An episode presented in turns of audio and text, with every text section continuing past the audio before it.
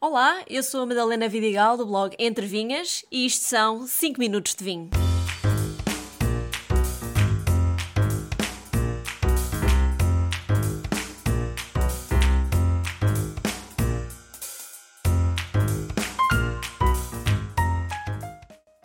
Sejam bem-vindos novamente ao podcast. Hoje trago a primeira parte do tema castas, porque tenho recebido tantas perguntas sobre este tema que vou ter mesmo que dividir em dois episódios ou, ou talvez mais.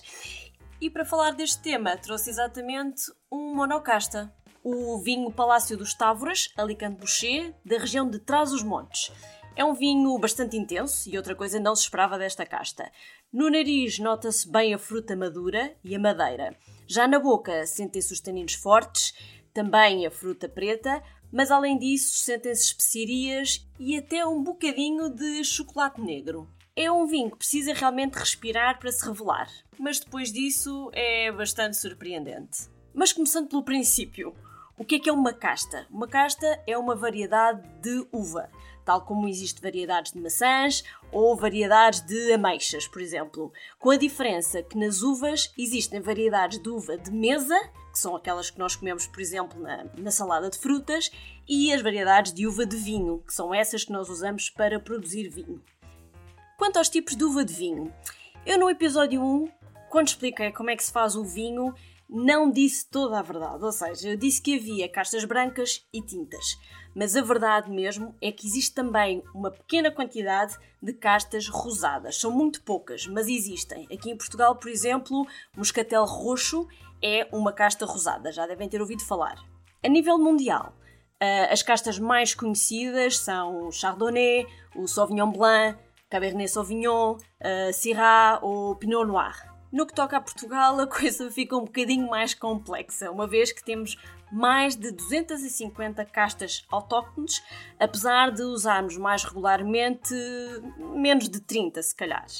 E isso acontece especialmente porque em Portugal nós damos muitas sinonímias às castas. Quer dizer que uma casta plantada no norte de Portugal ganha outro nome quando está no sul de Portugal, mesmo sendo a mesma planta. Por exemplo, a trincadeira no Alentejo é a tinta amarela no norte. O castelão, muito usado no centro de Portugal, também se chama periquita.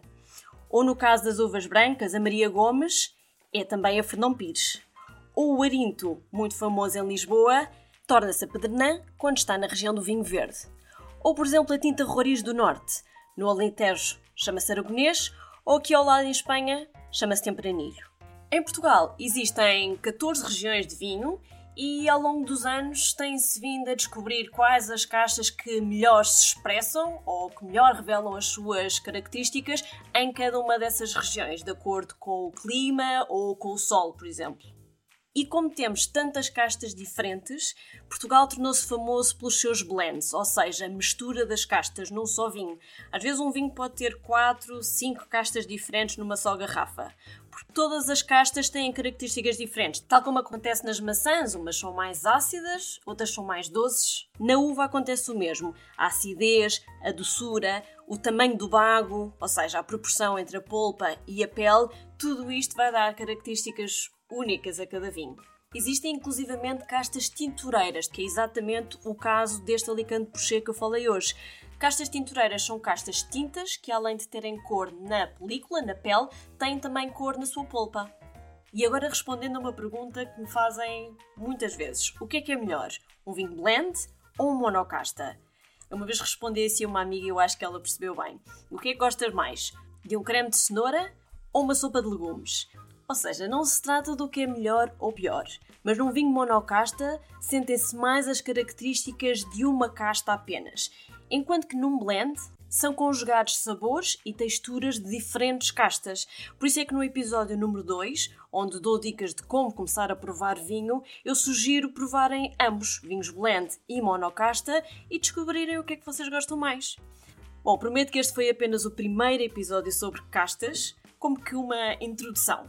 Por hoje é tudo, um brinde a todos e até à próxima semana.